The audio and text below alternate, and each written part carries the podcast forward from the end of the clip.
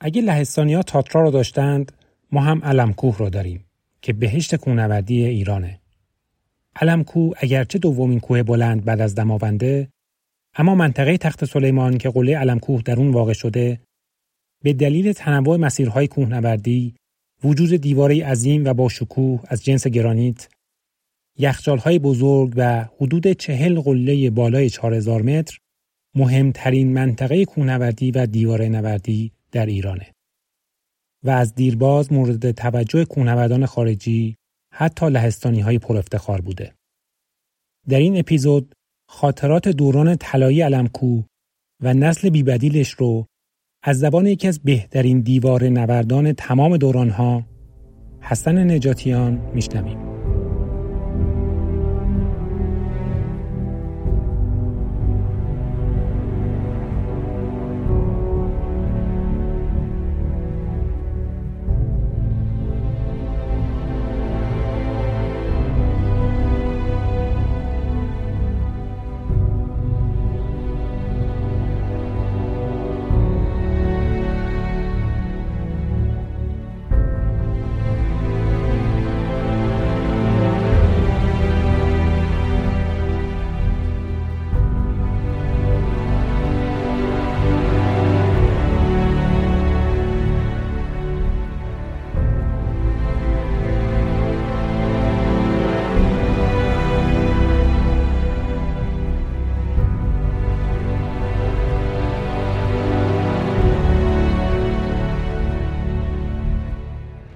سلام، به بیسکم خوش اومدید. من پیام حمزایی هستم و در این پادکست داستان‌هایی از سودهای شاخص و بزرگان دنیای کوهنوردی روایت می‌کنم.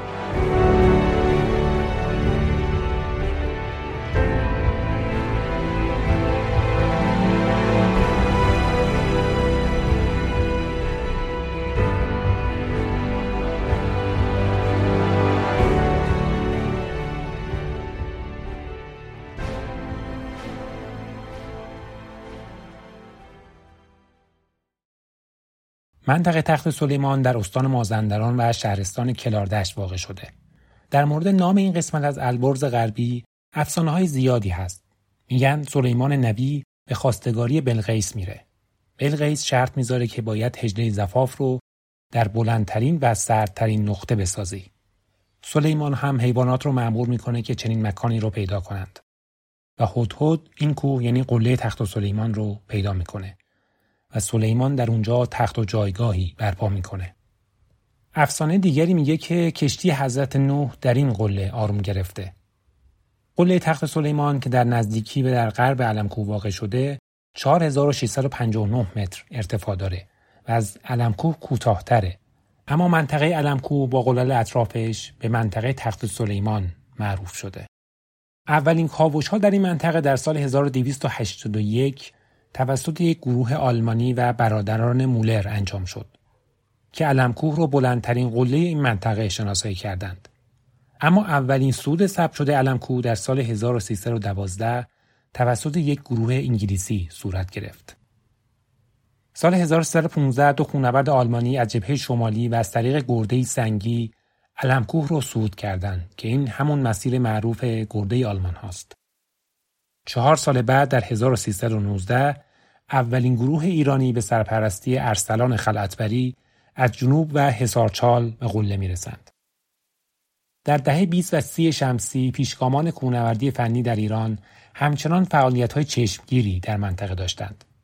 جلیل کتیبه‌ای به همراه محمد کاظم گیلانپور و محمدعلی پرویزی قله شاخک در کنار علم کوه را صعود کردند. مهری زرفشان در تابستان هزار و سیصد و سی و هشت به عنوان اولین زن قله علم کوه را از طریق گرده آلمان‌ها صعود کرد. اما اولین تلاش بر روی دیواره علم کوه در سال هزار و سیصد و چهل و سه و توسط هری روست آلمانی و فضلالله امیرعلایی انجام شد که در طی سه روز حدود چهارصد متر از مسیر یخچال و دیواره را صعود کردند. این مسیر در سال چهل و هفت توسط فریدون نجاح و ابراهیم بابایی تکمیل شد که امروزه به نام مسیر هری روست شناخته میشه. اولین صعود کامل علم کوه از طریق دیواره در سال هزار و سیصد و چهل و پنج توسط تیم بزرگ فرانسوی ها و در طی شانزده روز انجام شد. چهار نفر از این گروه از میانه مسیر هری روست به سمت راست تراورس کردند و مسیر جدیدی بر روی دیواره باز کردند. امروز این مسیر پرتردد رو به نام فرانسوی ها میشناسیم که یکی از زیباترین و طولانی ترین مسیرهای دیواره علم کوه. لهستانی ها در همون سالهایی که به دنبال سودهای بلند و افتخارات بزرگ بودند، دو مسیر زیبا و مشکل بر روی دیواره در سال هزار و سیصد و چهل و هشت و هزار و سیصد و پنجاه و دو باز می‌کنند. ایتالیایی ها هم یک مسیر بر روی دیواره علم کوه دارند. اما اولین مسیر جدیدی که ایرانی ها بر روی دیواره باز کردند، مسیری بود که بین سالهای شصت و یک و شصت و دو توسط خانه کوهنوردان تهران، بیستون تهران و اورال تبریز تکمیل شد که به نام مسیر ایرانی ها نامگذاری شد. باشگاه آرش هم یک مسیر جدید در سالهای شصت و یک تا شصت و سه بر روی دیواره گشایش و تکمیل کرد. در طی سالهای بعد کوهنوردان ایرانی مسیرهای دیگری هم بر روی دیواره باز کردند. اما همدانیها سهم ویژه‌ای در این افتخارات داشتند و دست به کارهای بزرگ و شاخصی زدند که در تاریخ صعودهای علم کوه جاودانه شد. با این مقدمه مختصر از تاریخ علم کوه و منطقه تخت سلیمان بریم سراغ داستان اصلی این اپیزود. بسیاری از دهه شصت به عنوان دهه طلایی کوهنوردی ایران نام میبرند. در این دهه نسلی از کوهنوردان فنی و جسور پرورش پیدا کرد که با عشق فراوان و کمترین امکانات کارهای بزرگی کردند که هنوز هم بعد از گذشت چهل سال با ارزشه. علم کوه و منطقه تخت سلیمان مهمترین منطقه کوهنوردی کشوره و کعبه آمال افرادیه که داعیه کوهنوردی فنی و جدی رو دارند. در این دهه صعودهای با ارزش زیادی در علم کوه انجام و رکوردهای فراوانی ثبت شد. اون سالها پولی در کوهنوردی وجود نداشت. اینترنت و شبکه‌های اجتماعی هم نبود که با عکس و فیلم فالوور جذب کرد. کوهنوردی هم رشته پرطرفداری در جامعه نبود. هرچه بود عشق بود و عاشقان واقعی سنگ و دیواره رو میتونستی کف علمچال پیدا کنی. علم کوه و منطقه تخت سلیمان هم منطقه عجیبیه. شما وقتی به یخچال علمچال میرسی و عظمت و ابهت دیواره رو میبینی و بعد دور تا دور قله‌های صخره‌ای سر به فلک کشیده، احساسی رو تجربه میکنین که قابل مقایسه با هیچ منطقه کوهنوردی دیگری در ایران نیست. اما یکی از کسانی که در این دهه کارهای بسیار شاخصی انجام داده و نامش رو در تاریخ علم کوه حک کرده، جناب آقای حسن نجاتیانه. او به همراه مرحوم حسین طالبی مقدم و حسن نجاریان در علم کوه یکتازی می‌کردند و این سه نفر رکوردهایی در دیواره ثبت کردند که هنوز هم با ارزشه. ما مهمان جناب نجاتیان در منزلشون بودیم و سه چهار ساعت با هم صحبت کردیم. اما به دلیل محدودیت زمانی مجبور به خلاصه کردن این گفتگوی مفصل شدیم. ولی چون بخش مهمی از تاریخ علم کوه در این دوره اتفاق افتاده، سعی کردم تا جای ممکن همه صحبت‌های مهم و خاطرات جالبشون رو توی اپیزود بیارم. بسیاری از صحبت‌هایی که در این اپیزود میشنویم برای اولین بار از یک رسانه عمومی منتشر میشه. به نام خداوند جان و خرد که از این برتر اندیشه بر نگذرد. من حسن نجاتیان هستم، متولد هزار و سیصد و چهل و دو همدان. کوهنوردی رو با پدرم شروع کردم. یعنی پدر من کوه میرفت.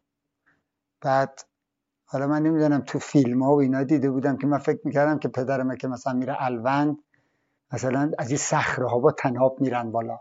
حالا نمیدونم ای اصلا این ذهنیت از کجا تو سر ما آمده بود، ولی من اینجوری فکر میکردم پدر من یه سنگنورده که مثلا میره از دیواره ها بالا و فلان و اینا. که بعدن که رفتم مثلا با خودش کوه رفتم، نه مثلا اصلا این نیست تو ذهن من، واقعا این ای چیز نبوده.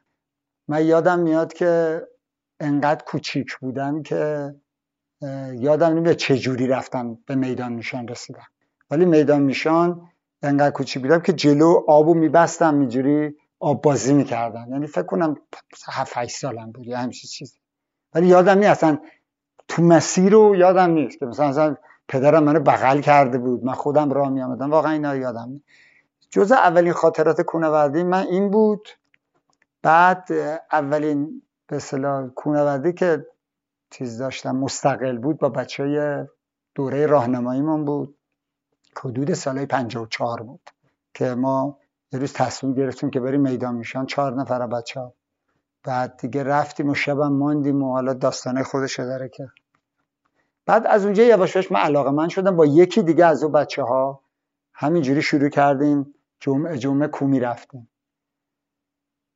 بعدش که شد انقلاب و بعد تقریبا سال پنجاه و نه بود که من کلاسای چه برف و یخم و مقدمات برف، حتی این مقدمات اینا یه چیزایی که الان هست، مقدمات پیشرفته اینا نبود.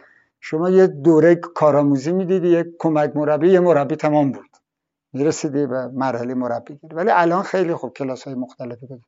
اون موقع من پنجاه و نه کلاس هم سنگم رو گذراندم، هم یخ و برفم رو گذراندم پنجاه و نه. بعد اولین آشنایی من با حسین مقدم، مرحوم حسین مقدم، که خب به هر حال داستان کوهنوردی منم با حسین خیلی بعدها رقم خورد. یه با حسین مقدم کار خوبی انجام دادیم. عرض کنم به خدمتون که اولین سعودی که من داشتم به اصطلاح بیرون از همدان، سعود قله کرکس کاشان بود که با حسین مقدم داشتم، که یه عکس خیلی خوبی هم داریم که ولی عکسش هم هی اینور اونور میذارن، یه عکس بالای حسین با موهای بلند و اینا، چیز جد نوستالژیکه در واقع. سال پنجاه و نه. بعد سال شصت و شصت و یک و اینا دیگه من شروع کردم قله نوردی، باز با برادر آقای مقدم، محمد مقدم، که مثلا دماوند و آزادکوب و قله‌های مختلف صعود میکرد. بعد یواش یواش، حالا نمیدونم اصلا چجوری شد، شاید این ذهنیت تو ذهنم همین که گفتم که از قدیم بوده، که من فکر میکردم که باید کوبا تناب بری والا اینا. مثلا من خیلی علاقه من شدم به این که سنگ نوردی کنم، بیشتر کارم هیجانی تر کنم، در برام چیز بود دیجوری او جذابیت رو نداشت کوهنوردی تنها. دوست داشتم همیشه خودم به چالش بکشم یه جورایی. بعد دیگه تو همدان شروع کردیم ما کارهایی که قبلیای ما، پیشکسوتای ما انجام داده بودن، سنگایی که رولکوبی شده بود ما میرفتیم رکاب میزدیم، فرود میآمدیم، صعود میکردیم، کارامون اینجا شروع کردیم. تا سال شصت و دو که من برای اولین بار با علم کوه آشنا شدم، یعنی پامو گذاشتم تو منطقه علم کوه و واقعا زندگی من از این رو برون شد. و شما خودتون میدونین که حالا من اینو همیشه میگم، علم کوه یه جوری ویترین کوهنوردی ایرانه. یعنی شما ممکنه ما قله‌های خیلی حالا متنوع‌تر و مسیرهای سخت‌تر، دیوارهای خیلی خوبی باز تو ایران داشته باشیم، ولی هیچ منطقه علم کوه نمیشه. حالا شاید به خاطر اینه که مهمترین دیواری ما دیوار علم کوه تو اونجاست، جذابیت مال اونه، یا ای که اصلا تنوعی که تو این منطقه وجود داره اینه که واقعا علم کوه یه جذبه خاصی برای چه حالا من چه تو دوره وارد شدم، چه بعدها برای همه کوهنوردا، چه قبل ما چه بعد ما، واقعا علم کوه اینجوری بوده. به هر حال شصت و دو که ما وارد منطقه شدیم، ما همون سال گرده رو صعود کردیم.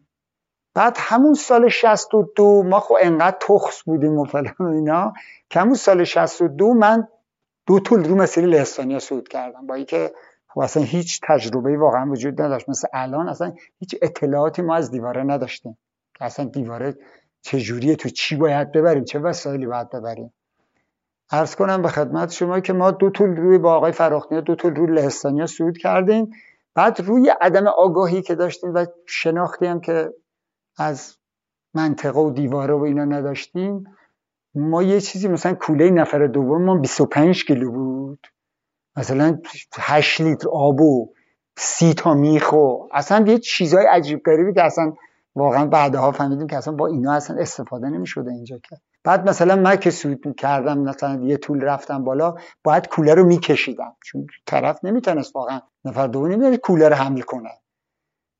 با این وجود ما دو طول صعود کردیم دو طول صعود کردیم و من دیدم که اصلا با این شرایط قابل صعود نیست، ما نمی‌دونیم صعود کنیم و اونجا هم برگشتیم. اون شد اولین تجربه من تو علم کوه. عاشق علم کوه شدیم و گفتیم اصلا ما هر چی داریم دیگه باید بیایم اینجا فقط رو کنیم. یا آمدیم تمرینات و اینا داشتیم تا سال شصت و سه شصت و سه با حسین مقدم رفتیم. مربیای سنگ‌نوردیتون تو همدان کیا بودن؟ ببین ما مربی مستقیمی نداشتیم اصلا که بگیم ما مربی داشتیم که با مثل الان که بچه‌ها کار میکنن فلان. ما مربی مستقیم، من مربی کلاس سنگم آقای باقری بودن، محسن باقری از پیشکسوتای کوهنوردی همدانه، و مربی یخ و برف منم آقای نعمت اخسری بودن و اون آقای که تو دماوند فوت شدن به عنوان کمک مربی بودن، تو آبشار یخی افتادن سال شصت که خود منم اونجا بودم. متینی صدر، آقای متینی صدر بودن که اینا مربیای من بودن، مستقیم احمد متینی صدر. وقتی جناب نجاتیان اسم احمد رو آورد من یکی خوردم، چون من احمد رو میشناختم. مرحوم احمد متینی صدر دوست صمیمی دایی من بود و دایی هم در اون برنامه دماوند حضور داشت. من خیلی کوچیک بودم که احمد رو دیدم. کوهنورد خوبی بود و تو همدان فروشگاه لوازم کوهنوردی داشت. خودش برای من یک کوله پشتی دوخت و قبل از اینکه بره دماوند و دیگه برنگرده کوله رو به من داد. هنوز اون کوله پشتی دستوز رو دارم. داستان دماوند و سقوط احمد روی یخچال و انتقال بدن بیجانش از آمل به همدان با ماشین دایی من داستان مفصلی داره که یکی از خاطرات بد دوران کودکیمه. عکس احمد در روز قبل از حادثه و اون کوله پشتی که برای من دوخت رو میگذارم توی پیج اینستاگرام پادکست. آره اونم به هر حال مربی ما اونا بودن. بعد ما دیگه خودمون ببین خودمون فقط تمرین میکردیم، یاد میگرفتیم. حالا ممکن بود مثلا بریم کار یکی هم نگاه کنیم، فقط از روی کار دیگران نگاه میکردیم و به صورت فقط نگاه کردن یاد میگرفتیم و خودمون میامیدیم انجام میدادیم. مربی مستقیمی من نداشتم که بگم من مربی مستقیمی داشتم، ولی خود تأثیر گرفتم. مثلا من آقای فریدون اسماعیل زاده خیلی تأثیر گرفتم. سال شصت و سه با حسین مقدم رفتیم که حسین مقدم هم خب به هر حال اون دوره جزو سینوردهای خوبه، اما شهر ما بود. از شما پیشکسوت؟ نه نه همه ما با حسین هم دوره ایم. آره ما با حسین مقدم هم دوره ایم. حسین از من سنش بیشتر بود، اون متولد سی و نه بود، ولی خب کار سینوردیمون و اینا رو تقریبا میشه بگیم اصلا کارمون تقریبا با هم شده. مثلا اون کال کلاس سینوردی رو پنجاه و هشت دیده بود، مثلا من پنجاه و نه دیده بودم، ولی کاری انجام نداده بود حسین. کارامون ما با هم دیگه شروع کردیم دو مرتبه به خاطر تجربه‌ای که من رو مسیر لهستانیا داشتم و اکثرا هم کسایی که میرن میرن سراغ مسیر لهستانیا، چون مسیر لهستانیا میخش بیشتره، شما اطمینان بیشتری داری برای صعود، برخلافی که آقا الان ما فکر میکنیم که مثلا الان برامون مسیر فرانسویا یا مسیر هری روست شاید ساده تر باشه، سرعت با سرعت بیشتری بتونیم صعود کنیم، ولی اون چون همش رکابه تو لهستانیا، خب کسایی که میخوان برای اولین بار ترجیح میدن که جایی برن که ابزار بیشتری، یعنی میانیای بیشتری تو مسیر باشه. و تجربه هم که من توی سال شصت و دو داشتم، تصمیم گرفتیم که با حسین مجددا بریم لهستانیا. لهستانیا رو شروع کردیم، ما هم دیگه رفتیم و ما خیلی به سرعت صعود کردیم، رفتیم زیر کلاهگ بزرگ. من نفر اول بودم، رسیدم زیر کلاهگ بزرگ. بعد حسینم اومد سری رسید به من، یک دو سه متر مونده بود که برسه دیگه تو چیز، حالش به هم خورد. حالش به هم خورد و حالت تهوع. بعد که فکر میکنم هم که مال غذای سنگینی بود که ما صبحانه خوردیم، حالا رو اون اینجوری تأثیر گذار که یعنی اگر حسین اونجا حالش خراب نشده بود ما قطعاً اصلا شاید بگن یه روزه همون سال صعود میکردیم دوباره را. که اینم یکی از اون افسوس هاست که آدم داره دیگه. من مثلا چند تا افسوس دارم تو کارهای کوهنوردی که ای کاش اگه این کارو کردم اصلا اصلا یه جوری مسیر یه چیزی دیگه میشد. دیگه سودا همه بر مبنای این بود که یه شب توی تراورس میخوابیدن، یه شب توی تاخچه قمقمه میخوابیدن، شب سوم در میومدن قله. حالا بعدها یواش یواش تیم‌ها یه ذره قدرتمندتر شده بودن و یه مقدار حالا تکنیک و حالا رفته بود، اطلاعات و آگاهی بیشتر شده بود، تمرینات بیشتر شده بود. بچه‌ها مثلا تیمایی که خودن با یه شب مانی، یه شب تو تاخچه قمقمه میموندن، شب بعد میرفتن. مثلا شصت شصت و چهار همه تیم‌ها یا دو شب یا یه شب رو دیواره میموندن. صد درصد. در هر صورت در هر صورت ماندگاری. بله مثلا سال، حالا باز فلش بک بزنم برگردم واقعا، مثلا سال پنجاه و سه که دومین تیمی که میشه بگه تیم همدانی که یا تیم شهرستانی که مسیر هاری رو صعود میکنه، فریدون اسماعیل زاده و آقای نعمت اخسری با هم دیگه بودن که اینا دو شب میمانن تو مسیر چیز، تو مسیر هاری روست. مثلا یه شبش اصلا رو رکاب میمانن اینا. به هر حال واقعا اینجوری بوده دیگه. حالا میخوام برات بگم که اون وقتی ما رسیدیم تو سال شصت چه تحولی ایجاد شد. شاید الان جوانا اصلا متوجه نباشن که اصلا خب حالا الان باز الان هم اون سودا باز انجام نمیشه، باز الان هم با اینکه انقدر ابزارا جدید شده، انقدر علم و آگاهی رفته بالاتر، باز هم اون سودا الان انجام نمیشه. حالا بهش اشاره میکنم از نظر زمانایی که تو دوره سود میشده، کارهایی که تو انجام میشده با الان. ما دیگه مجبور شدیم که با تایم بسیار خوبی، هم فکر کنم مثلا ساعت یازده دوازده صبح بود، خیلی تایم خوبی داشتیم با اینکه کیسه خواب و اینا رو برده بودیم که برای ماندن، چون اصلا شما بعد حتما کیسه و اینا میبردی که خب به هر حال ذهنیتی بود که شما شب بعد بمونید اونجا.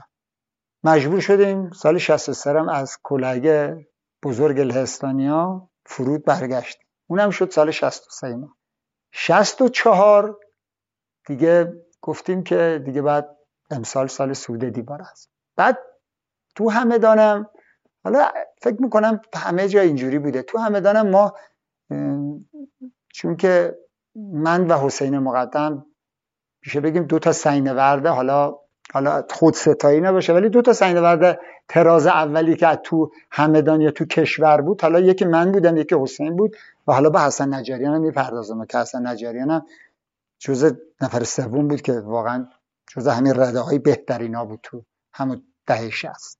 چون من دیگه حالا یه مقدارم میتونیم حالا بذار اسماره که گفتم علیرضا رفتار همدانیان بگم، بقیه بچه دیگه تو ترازهای بعد قرار میگرفتن. تراز اول ما تو ایران هم حتی نداشتیم بچه‌ای که سطح سینه‌وردیشون صعود میکردن، ولی نه در سطح چیز. عرض کنم به خدمت شما که ما رون تو همدان که بودیم، خب ما یه چیزی هست، یه ضرب المثلی هست که میگن دو تا پادشاه در یک اقلیم نمی گنجه. ما که تو همدان بودیم خب یه سر اختلافاتی پیدا میکرد، یه عده دور حسین جمع بودن، یه عده دور من جمع بودن و یه سر اختلافاتی پیش میومد تو جریان. چند بار هی داستانا بعد ادامه پیدا میکنه، داستانای اختلافات و دوست شدن جدا شدن اینا هی ادامه پیدا میکنه. اینا حتی تو سود مسیر همدانی‌ها و فلان اینا هم باز همین داستانا ادامه پیدا میکنه. حالا به اونم میرسیم که چه اتفاقاتی اونجا افتاد تو گشایش مسیر همدانی‌ها. بعد سال شصت و چهار از اون دوره‌ها شده بود که دیگه ما زده بودیم به تیپ و توپ هم، به قول معروف با هم دیگه اختلاف داشتیم اختلاف داشتیم من با یه آقایی تمرین کردم به نام آقای جمال موسوی، برادر همون جواد موسوی که اولین سوداره گفتم سال پنجاه و چهار که شروع کردیم با اونا. اون جواد موسوی که اولین سال شصت و دو هم که علم کوه آمدیم گردر رفتیم جواد موسوی، ولی جمال موسوی هم که برادر کوچیکه بود که حدودای دو سال کوچیک‌تر بود، اونم هم همون توسط داداشون علاقه من شد و اونم آمده بود تو اونم آمد تو کار صحنه. من تمریناتمو با اون شروع کردم برای سال شصت و چهار. حسین مقدمم تمریناتشو با آقایی به نام جواد جهانیان شروع کرد. سال شصت و چهار هر دو تیم رفتیم تو منطقه و جدا جدا جدا جدا بود جدا جدا بودیم. ما مسیر لهستانیا رو صعود کردیم با یه شب مانی، اونا رو مسیر لهستانیا رو صعود کردن همینجوری. ما فرانسوی رو صعود کردیم با یه شبمانی، اونا رو هم همین با یه شبمانی که ببین نمیدونم ذهن ما نمیکشید که با این دیواره میشه یه روز صعود کرد.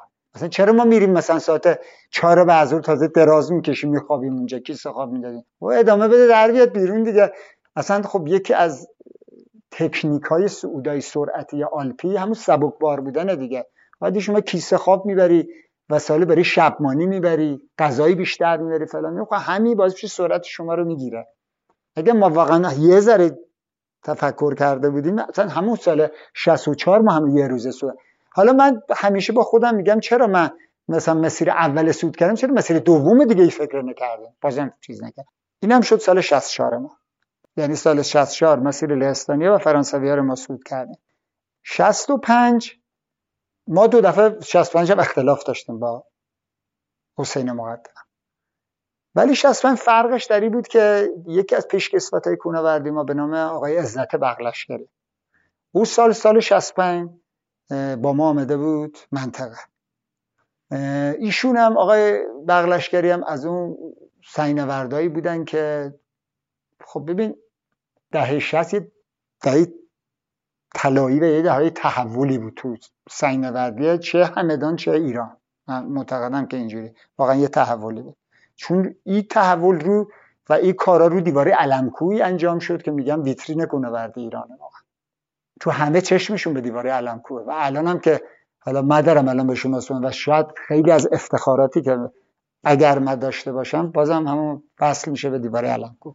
آقای عزت الله بغلشگریان جزء اون کسایی بود که مانده بود جا و دیواره علم کوه نتونست وصول بکنه، یعنی که دوست داشت، خیلی دوست داشت ولی نشده. فقط از همدان آقای اسماعیل زاده و آقای نعمت اخسری و سعید اردبیلی که سعید اردبیلی با بچه‌های شهرهای دیگه صعود کرده بود، با بچه همدان صعود نکرده بود، مثلا با بچه تبریز صعود کرده بود، مثلا با آقای حراستی صعود کرده بود، همدان کسی دیگه صعود نکرده. او سال با ما همراه شد، آمد و تمرین کرده بود که مثلا حالت که این موج را افتاده، این شرایط مساعده، آقای بغلشگری هم جزء تیم ما آمد. سال شصت اونجا بود که دو تا مسیرم صعود کرد همون سال. آقای بغلشگری آمد من کشید کنار و گفت فلانی شما دو تا سینورد درجه یکین، تراز اولین، بیاین کدورت بزنین که نه یه سعودی با هم دیگه انجام بدیم.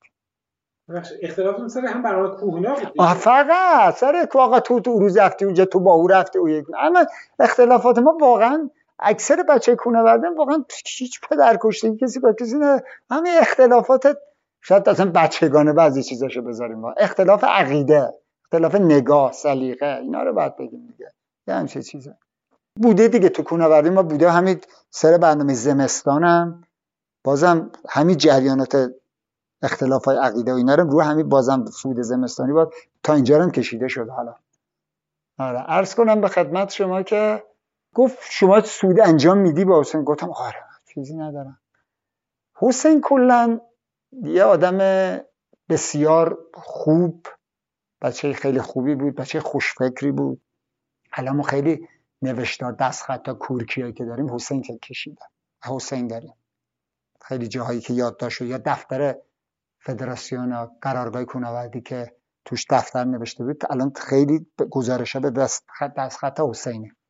حسین خیلی چیه، ولی یه ایرادی که حسین داشت خیلی آدم کینه‌ای بود، یعنی کینه به دل میگرفت به سختی میشد این کینه رو یه جورایی به قول معروف از دلش بیاره بیرون. حالا چه جوری شد در اون زمان من که اعلام آمادگی کردم که من هستم برای صعود، حسین هم خوشبختانه است ما گفت آقا منم هستم، ما تصمیم گرفتیم که مسیر لهستانیا رو با هم دیگه صعود کنیم، یعنی همون کاری که سال شصت و سه در واقع یه بار استارتشو زده بودیم سال شصت و پنج دو دفعه انجام دادیم. این بار با تفکر بهتر و شناخت بهتر از دیواره و این که هدفمون دیگه بدون این که شب بمانیم، بدون شب بمانیم. آقا ما صعودمون آغاز کردیم، یعنی ما صعودمون سرعتش چوری بود که اصلا وقتی رسیدیم زیر مثلا کلاهگ بزرگ، البته بذار من برگردم یه چیزی فلش بک بزنم. سال شصت و چهار که ما مسیر صعود کردیم، مسیر لهستانیا، گفتم که دوتا کلاهگ داره، کلاهگ کوچیک و کلاهگ بزرگ. کلاهگ بزرگش یکی از زیباترین کلاهگ‌های شاید بگم که حالا تو علم تو دیوار علم کوه که بهترینه، جاهای دیگر هم همینه، چون تو ارتفاع تقریبا سیصد متری واقع شده تو دیواره، خیلی زیباست. وقت اینجوری میره بالا بعد از سمت چپش میاد بیرون، خیلی قشنگ، یعنی وقتی نفر صعود میکنه میره در میاد کلاهگ دیگه صدای نفر نفرها به هم نمیرسه. یه باز یه تیکه برگردم عقب‌تر، من اولین بار که سال شصت و دو رفتیم یه قاطرچی بود به نام مشرستم، خیلی هم مرد خوبی بود، اون بار ما رو که آورد سال شصت و دو برای اولین بار علم کوه که میری، خب وقتی شما از سرچال که به طرف علم چال میری گله میان سه چال وسط بین تخت سلیمان و این برد علم چال قرار گرفت. اون زمان حالا نمیدونم متداول بود و اینا، ما بعضی اوقات از زیر چیز میرفت، یعنی قاطرچی هم میبرد از زیر دیواره پاتخت میرفت به طرف میان سه چال، قبل که به گله میان سه چال میپیچید سمت چپ، ما میرفتیم بالای میان سه چال قرار از گرده، بعد از اونجا میرفتیم پایین، میرفتیم روی سکو. اون موقع هنوز پناهگاه اینا هم که نزدیدم، پناهگاهی که بعدا زده شد و خراب شد پناهگاه نداشت، میرفتیم سر سکو چادر میزدیم. اون سال که ما رفتیم سال شصت و دو که قاطر مشت رستم تفلک در رفت و قاطر افتاد روی یخا میرفت، مثلا یه جوره عجیب غریبی، حالا کار نداریم، قاطرم البته چیزی نشد. ما یه تیکه کوله رو میزدیم گردمون رو بار خ... می آوردیم میرسیدیم سر خط و رأس، یعنی سر یال میان سچال، بعد اونجا مینداختیم میرفتیم برای چیز. من برای اولین بار که اینجوری یال اومدیم بعد میای شما یه دفعه عظمت دیواره رو میبینی. اصلا من برای اولین بار که دیوار دیدم اصلا خیلی ابهت جالبی، اصلا یه جوری من مجذوب خودش کرد. بعد صدا می اومد تو دیواره که یادم تو یه تیم اصفهانی بود، نفرش همین چون صحبت کلاهک شد یادم، نفرش درآمدود برای کلاهک، این یکی گیری کرده بود زیر کلاهک، هر چی صدا می‌زد میگه بیا، این صدای اون نمیشه، ولی ما صداشونو میشنیدیم به طرف، ولی این که زیر کلاهک بود نمیشنید، میگه من نمیتونم بیام و فلان. حالا جر و بحثایی که داستانایی که اونا با خودشون داشتن. بعد کلاهک لهستانیان میخکوبی شده توسط لهستانیان، کلاهک خیلی قشنگه و یه مدارم دشواره. سال شصت و پنج مشهدی‌ها اومدن اون رولکوبی کردن، یعنی کلاهگو حذف کردن، در واقع اومدن مستقیمش کردن، رول زدن، کلاهگ لهستانی‌ها رو حذف کردن. اون سال شصت و چهار هنوز رولا ه... چیز کلاهگ حذف نشده بود. ما سودمون از کلاهگ بود، یعنی خیلی سود ارزشمندی بود. اون سال کلاهگ سود کردن. سال شصت و پنج که دیگه اون سودای سرعتی ما... که می‌خواستیم انجام بدیم دیگه کلاهگ حذف شده بود، یعنی از روی رول مشهدی‌ها اصطلاحاً، که الان هم این داستانه که رفتن رولا رو پارسال که رولا رو کندن، نه یه هفت هشت تا از رولا مشهدی‌ها کندن، که من الانم اعلام میکنم که واقعا به کار خوبی انجام دادن این تیکه رولا رو. حالا کاری با کل چیز که خبر ندادن و اینا، این داستانه خودشو داره، ولی که اون رولا رو من اصلا مخالفه بودم، واقعا این رولا چی کلاگ به این زیبایی حذف حذف کردید شما. البته تکنیک کار تو اینه، لهستانی‌ها میدونستان اینجوری رول بزنن برام، ولی رفتن داخل کلاهگی کلاهگی سود کردن. اصلا یکی از زیبایی‌های مسئله لهستانی‌ها خود سود کلاهگ بزرگه که ایشالله اگر قسمت باشه امسال بریم مجدد میخاشو درست کنیم و اینا که آماده بشه برای سود، اگه نرن رولا رو دو دفعه بزنن یا دو دفعه بچه رو رولا سود کنن. توضیح این که کلاهگ لهستانی‌ها چیه و کجاست شاید سخت باشه. عکس کلاهگ رو میذارم توی پیج، را متوجه بشید جناب نجاتیان از چی صحبت میکنه. اما اجالتاً عرض می‌کنم که روی دیواره برجستگی‌های بزرگی هست که از دیواره بیرون اومده. شما باید این صخره و برآمدگی رو صعود کنید. یه چیزی شبیه به حرکت روی سقف. زیر پاتون هم دویست سیصد متر خالیه. برگردیم به صعود سرعتی که با حسین سال شصت و پنج شروع کردیم. ما خ... اصلا باورمون نمی‌شد. یعنی با وقتی زیر کلاهگ بزرگ رسیدیم که یعنی رسیدیم به ان... به هم سطح کلاهگ بزرگ، یعنی مثلا ساعت نه صبح بود، دو ساعت رسیده بودیم اونجا. اصلا یه چیز عجیبی بود، اصلا ساعت نگاه می‌کردم ساعت چرا نمیگذره، خیلی سرعتمون بالا. ما اون سال موفق شدیم برای اولین بار تو تاریخ کوهنوردی پنج ساعت و چهل دقیقه مسیر لهستانی‌ها رو صعود کنیم. یعنی این شاید بگم اینجا میدونم بدون اغراق بگم که بنیانگذار صعودای سرعتی روی کلن چه دیواره علم کوه و کارهای سرعت رو دیواره تو او سال انجام شد. سال شصت و پنج. قبل از اون همه رو دیواره می‌خوابید. فقط اینم بگم سال شصت و چهار یه سعودی توسط سعید اردبیلی و صمد جباری از تبریز، سال شصت و چهار یه سعودی انجام شد یک روزه که اینا مسیر فرانسوی‌ها رو رفتن، ولی ساعت حدودای ده شب رسیدن قله و شب خوابیدن قله و یه تیم هم از این ورق کمکشون شب موندن، فردا با هم برگشتن. یه صعود اینجوری سال شصت و چهار انجام شده بود، ولی صعود ساعتی و سرعتی به این شکلی برای اولین بار بود که انجام شد. پنج ساعت و چهل دقیقه، اصلا یه چیز عجیبی بود. اون سال سال شصت و پنج اون صعود ثبت شد. برای خودم عجیب بود. اصلا عجیب بود، برای خودم عجیب بود. واقعا عجیبه. ببین کلا تو کارهای مخصوصا حالا کوهنوردی و اینا بحث روانی خیلی مهمه. مثلا کاری که انجام شده باشه شما بخواید انجامش بدین، قطعا از نظر روانی خیلی آماده آمادگی اون صعودو دارید که میگید این کار انجام شده و شما انجامش بدین، شاید هم یه مقداری بهتر، چون میدونید این کار انجام شده. ولی صعودای همیشه برای اولین بار خیلی صعودای پرچالشیه. این صعود اصلا میگم برای اولین بار انجام شده، اصلا غیر قابل. من میگم خودم هم واقعا باور نمیکنیم که به این تایم صعود بشه. ما برگشتیم آمدیم پایین و حسن نجاریان هم اونجا بود. حسن نجاریان با تیم دیگه آمده بود، با تیم اگه اشتباه نکنم با تیم شکوه آمده بود، اونجا بود تو منطقه بود. حسن نجاریان هم که خب آدم باهوشیه، یعنی خیلی خوب از فرصت ها استفاده میکنه. آمد و همین که میگم من انطافم حالا مثلا پیشته مثلا خب سراغ حسین نره، آمد سراغ من گفت که میای مسیر فرانسویا رو با هم دیگه صعود کنیم. منم گفتم باشه، با اینکه مثلا من میدونستم میگم خب نه من مسیر میخوام با دفعه حسین صعود کنم، چون واقعا حسن کسی رو نداشت. یعنی من که گفتم میگم حالا بعدم واقعا سه نفر که گفتم حسینو حسن این که حالا من حسن نجاریان باشیم، واقعا نفر دیگه تو اصال نبودن که اصلا توانه یه همچین کاری باشه. یه روز استراحت کردیم، فردا یه روز حالا تایما رو شاید حالا مثلا، ولی فرداش که نبوده قطعا، پس فرداش بوده. مسیر فرانسویه رو ما سه ساعت و چهل دقیقه سودیم، اونم رکورد عجیبی بود. مثلا برای اولین بار اونم سه ساعت و چهل دقیقه فرانسویه رو جز رکوردهای عجیب غریب. این صعودها نقطه عطفی در تاریخ سرنوردی کشور بود و راه و روش دیوار نوردی رو تغییر داد و سرآغاز صعودهای سرعتی در علم کوه و دیگر دیوارهای کشور شد. اصلا یه موج عجیبی بود. ببین سرنوردهای درجه سه ما بین هشت تا نه ساعت دیواره علم کوه صعود میکردن. حالا الان آمارا رو بگیرین، الان هشت نه ساعت تیمای خوب میتونن صعود کنن، چون که تمرین خیلی خوب دارن. اون زمان من میگم تیمای درجه سه ما هشت ساعت نه ساعت صعود میکردن دیواره رو.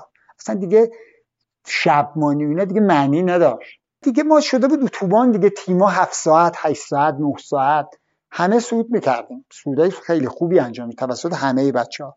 مثلا علیرضا رفتار بود، جلال چشم غضوانی بود تو دوره که اونم میامدن صعود میکردن. مرحوم مجید مقصودی بود، جلال پاتوقی بود، این بچه‌ای که علیرضا ادریسی بود.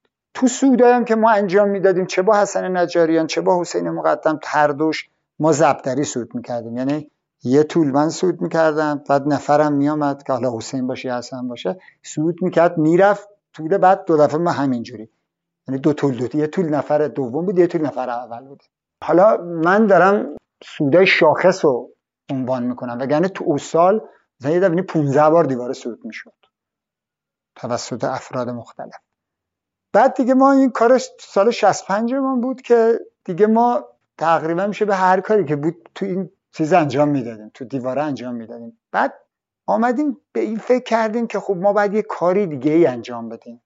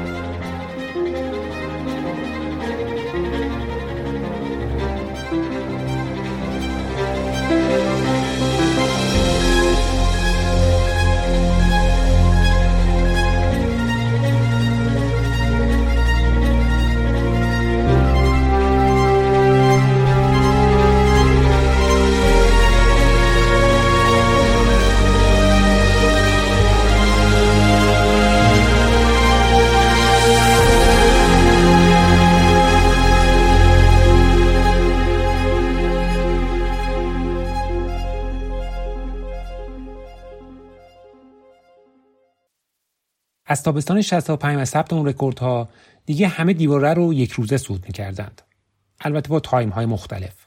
اما رکورد حسن نجاتیان با حسن نجاریان و رکوردی که با حسین طالبی مقدم در مسیر لهستانی‌ها ثبت کرد همچنان پابرجا بود ولی این پایان کار نبود و حسن نجاتیان و همتناپاش به دنبال چالش‌های جدید بودند. سال شصت و نه برای اولین بار دیوار علم کوه رو یک روزه از رودبارک صعود کردند. صعود سه مسیر در یک روز هم از اون کارهای عجیب و غریبی بود که نجاتیان و طالبی مقدم موفق به انجامش شدند. ما چند تا رکورد دیگه سرعتی هم داریم، بذار تا که سرعتی‌ها شده سرعتی‌ها رو بگم تمام بشه. مثلا ما یه رکورد سرعتی داریم که از رود، ببین حالا کسایی که دیگه الان علم کو میرن، الان قرارگاه آمده بالا دیگه، الان آمده دوراهی بنداربون که خانه درویشی او زمان بود اونجا، یادش بخیر میرفتیم اونجا. مثلا تا خانه درویش رسیدن یه سی دوده سه ساعت بعد ما شما پیاده روی میکردیم، ماشین نمیرفت که، ماشین از تو رودبارک شما رو یک قرارگاه فدراسیون اونجا بود، یک قرارگاه بود اونجا مستقر میشده، قاطرها میامدن اونجا، بارو اونجا میگرفتن و میبردن بالا، شما از اونجا بعد خودت شروع میکردی به صعود. ما یک از کارهای سرعتی که صعودی که داشتیم، صعود یک روزه مسیر چه لهستان چه فرانسویا، ولی در قالب دو تیم از رودبارک داره که اینم خودش چیز عجیب غریبیه. سال شصت و نه انجام شد صعود یک روزه رودبارک که من بودم، حسین مقدم بود، علیرضا رفتار، ما یه تیم بودیم، مرحوم محمد خدایاری با جلال چشم غضوانی هم، اینا هم یه تیم دیگه بودن. اینا هم حالا من نمیدونم چه جوری شده بود برنامه ما رو خوانده بودن، اینا هم تو یه تیم دیگه وقتی ما حرکت کردیم و رودبارک تیم، اینا هم دارن همه با ما میان چیه قضیه، اینا هم مثل که میخوان یه کاری انجام بدن رو دیواره. ما سه نفری بودیم، اونا هم دو نفر با هم بودن، ما رسیدیم توی علمچال که می‌خواستیم دیواره رو سه نفری صعود کنیم. حسن هم توی علمچال بود، حسن هم گفت که آقا منم میام، شما بشیم دو کرده، شما سه نفری یک کرده سه نفری نیشه، یک کرده دو نفری بشیم. که حسن نجاریان با علیرضا رفتار مسیر فرانسوی‌ها رو رفتن، من و حسین مقدم مسیر لهستانی‌ها رفتیم. که حالا یه چیز عجیبی که اتفاق افتاد، مسیر لهستانی‌ها رو ما با اینکه هفت هشت ساعت کوهنوردی کردیم آمدیم سه ساعت و چهل و پنج دقیقه صعود کردیم. مثلا که اینم واقعا فکر نمی‌کنم تا الان، اصلا سه ساعت و چهل و پنج دقیقه تا الانم فکر نمی‌کنم این زمان صعود شده باشه. بعید می‌دونم صعود نشده تا اونجا که من اطلاع دارم. جلال چشم غضوانی محمدم که اونا هم صعود کردن، اونا هم یه روزه صعود کردن، ولی ما رفتیم اون... اونا زودتر از ما، و ما رفتیم از اونا عبور کردیم، از اونا رد شدیم رفتیم بالا، ما زودتر دیواره رو در آمدیم. حالا کار نداریم، ولی هممون در واقع اون سال صعود کردیم. بعد صعودای دیگه که انجام دادیم، دو مسیر صعود کردیم، سه مسیر صعود کردیم، سه مسیرمون هم خیلی عجیب بود. مثلا هری روست صعود کردیم، فرود برگشتیم، اومدیم سر دوراهی، اومدیم فرانسویا رو دفعه صعود کردیم، رفتیم قله، دو دفعه از قله برگرد بیاد پایین، سیاسنگا رو بیاد، بعد دو دفعه بیاد زیر دیوار لهستانیا رو صعود کن. مثلا کل این سه مسیری که شما به شما میگم حدود دوازده ساعت دوازده ساعت و ده دقیقه طول کشید. یعنی ما دو دفعه هوا روشن پایین بودیم. اصلا من نمیدونم والا این انرژی و این شاید قدرت روانی بود که ما داشتیم که یه همچین صعودایی انجام میشد. دیگه تقریبا کار نمانده بود ما رو دیوار انجام ندادیم نداده باشیم. به خاطر این ما به فکر این افتادیم که ما بعد یه مسیر یه مسیر جدیدی به نام همدان روی دیوار علم کوه داشته باشیم. هسته اصلی این چیزم با یعنی این تفکر با فریدون اسماعیل زاده واقعا استارت چیزشو ایشون زد که با من با حسین با بچهای دیگه که خب همه بچهای خوبی شده بودن و خوب بودن تو دوره صحبت کرد که خب ما یه مسیر یه مسیر مستقیمی روی دیوار علم کوه گشایش کنیم به نام همدانیها. که اون دوره هم باز ما به همه اختلافات خوردیم. آقای فریدون اسماعیل زاده گفت شما نفری فکر میکنم اگر اشتباه نکنم نفری شش هزار تومان بود اون موقع، گفت شش هزار تومان شما باید بدید برای مثلا خرید ابزار وسایلی که بعد کار بذاره و اینا. که حسین مقدم گفت نه ما پول چی بدیم، و از این اختلافات اینا شروع شد. اینا شدن دو دسته و رفتن کنار، ماندیم من و فریدون اسماعیل زاده و پرویز روحانی و حمید روحانی. سال شصت و شش اون بچه‌ها رفتن کنار، هیچ کدوم نه علیرضا رفتار حسین اینا توی برنامه ما نیومدن اصلا. ما هم تصمیم گرفتیم که آقا خودمون این کار انجام بدیم. سال شصت و شش من برج سر شصت و شش من رفتم سربازی. من رفتم سربازی تقریبا من حدود مثلا دو ماه خدمت بودم، تهرانم بودم که تیم تیم ما قرار شد که بریم، منم قرار شد مرخصی بگیرم که آقا مرخصی ما رو با تأخیر دادن، چون من اون موقعم دوران جنگ و اینا بود، بس که یه آماده باشی چیزی خورد آقا مال ما افتاد. تیم فریدون اسماعیل زاده و حمید و پرویز روحانی، اینا سه نفری رفتن منطقه جلوتر از من. مسیرم از قبل تعیین کرده بودیم که سمت راست مسیر لهستانیا بود و مستقیم تا قله بره. ما مثلا هدف ما بود که سعی کنیم پیچ و تابه کارا کمتر بکنیم. مسیر قشنگیه. حالا که ما می‌خوایم یه کاری انجام بدیم مسیر خوبیه صعود کنیم. شکاف و ایناشون همه مثلا مسیرایی که راه میداد تمام در نظر گرفته بودیم. در واقع میشه بگیم مسیر بلندی که دومین مسیر بلندی که رو دیوار گشایه شد مسیر همدانیاست. اول مسیر آرشه، بعدش مسیر همدانیا. ولی مسیر همدانیا به نظر من فرقش با مسیر، از نظر زیبایی واقعا مسیر زیباییه. یعنی کسانی که به گفته کسانی که مسیر همدانیا رو صعود میکنن وقتی میان همه فقط تعریف میکنن این مسیر چقدر زیباست، چقدر پرچالشه، فقط مسیر خیلی قشنگه. بعدش همه جور داره، شیب منفی داره، کلاهک داره، نمیدونم تراورس داره، خیلی خوشگله، مسیر واقعا زیباییه، رول کوبی داره.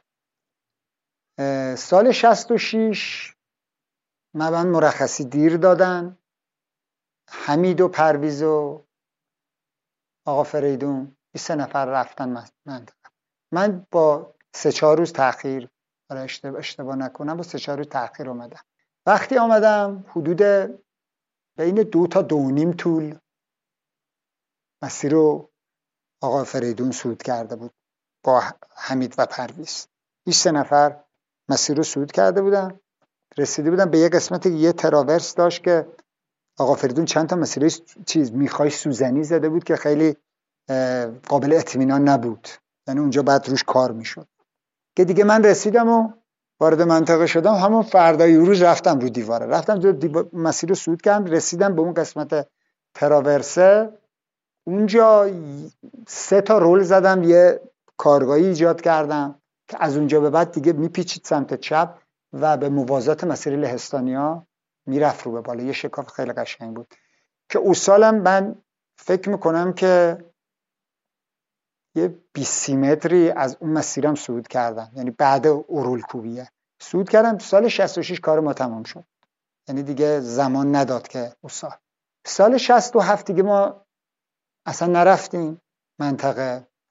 اون سالم سیل خیلی زیادی، یه سیل خیلی بزرگ آمد که خیلی خونه ها رو برد و قرارگاه کوهنوردی که پایین بود تا دو سه متر توش گل آمده بود، یعنی اصلا خیلی مثلا سیل عجیب غریبی بود. اون سال حسین مقدم با یه سری از بچهای همدان اون سال شصت و هفت اونا رفتن.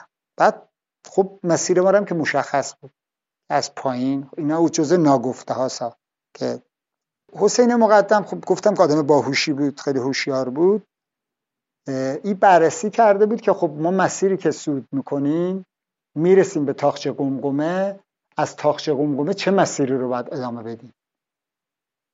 سال شصت و هفت رفت برای که یه جورایی مسیرمان رو حالا یا جلوش مثلا ببنده مسیر مستقیم نشه، یا اینکه یه جوری وارد مسیر بشه، یعنی وارد خودش هم جزء، یعنی ما بیایم برسیم به تاخچه قمقمه بعد بگیم خب از این تاخچه قمقمه به بالا که خب حسین واس کرده و خب بشه جزء مسیر همدانیه، یه جوری خودش وارد تیم صعود کننده گشایش مسیر کرد.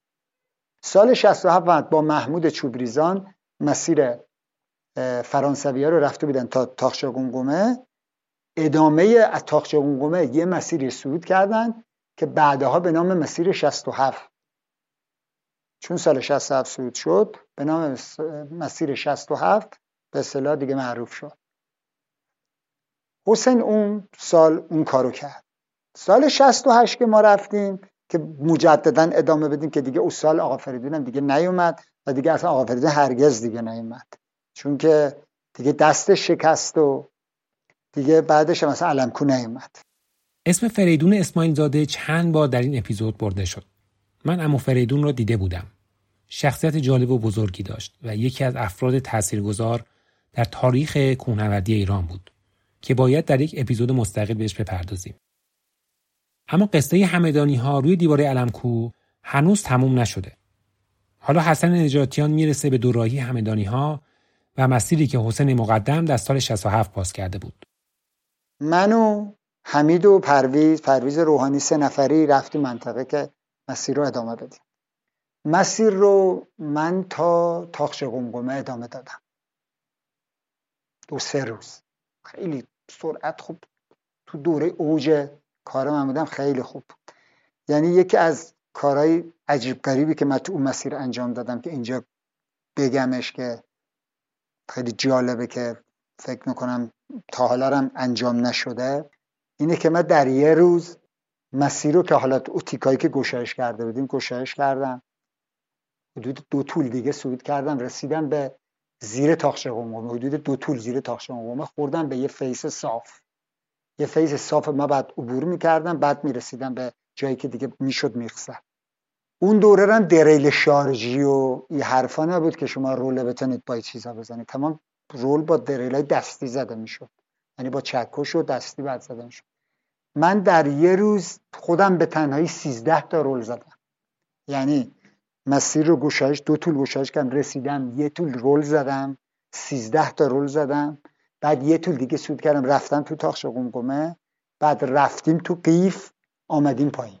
یعنی بعد تو یه روزی کار انجام دادم. تا رول دستی با مته دستی با مته دستی سیزده تا رول زدم در او ارتفاع، در او شرایط. خیلی کار شاقی. حالا شالا سینه برداری ما گوش میدن، حالا میدن که این کار واقعا سختیه، خیلی کار سختیه. تاخش قمقمه رو صعود کردیم، تا تاخش قمقمه کار تمام شده بود. حالا ادامه سر ما تا قله یه مسیر دیگه ما بعد حدود چهار پنج طول دیگه صعود می‌کردیم که میرسیدیم به قله، و یه مسیری هم داشتیم به نام شصت و هفت که بالای سر ما باز شده بود. شما می‌دونستین که اون مسیر بله اون مسیر باز شد، ولی نمی‌خواستیم اون رو بریم. اصلا ما اون مسیر نمی‌خواستیم بریم. اون سال سال شصت و هشت دو دفعه ما با حسین مقدم دوست شده بودیم. تو حسین مقدم هم تو منطقه بود که اتفاقاً حسین از مسیر لهستانیا صعود کرد که یه عکسی هم الان ما داریم، مثلا عکسش هم داریم که در حال گشایشیم حسین آمد. ما یه تناوی انداختیم بین مسیر لهستانیا و مسیر همدانیا، یه تناوی حسین مقدم پرد کرد، ما گرفتیم وصل کردیم به صورت پاندوله بین این دو تا که اگه خواستیم برگردیم یا کاری داشتیم بتونیم از اینجا تردد کنیم بیایم روی مسیر لهستانیا. با ما از حسین باز دوست شده بودیم.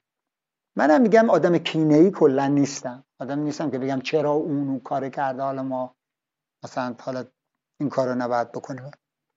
گفتم خب بهتره که ما بیایم، چون این مسیر به نام همدانیاست و حسین مقدم هم جزو بهترینای واقعا همدانه و تو تاریخ سینورد همدان هم خب به هر حال اسمیه که ماندگاره. حسین مقدم بهتره. حسین مقدم هم خب من نمی‌خواستم که اون شصت و هفت که اون صعود کرده بود که صعود کنه.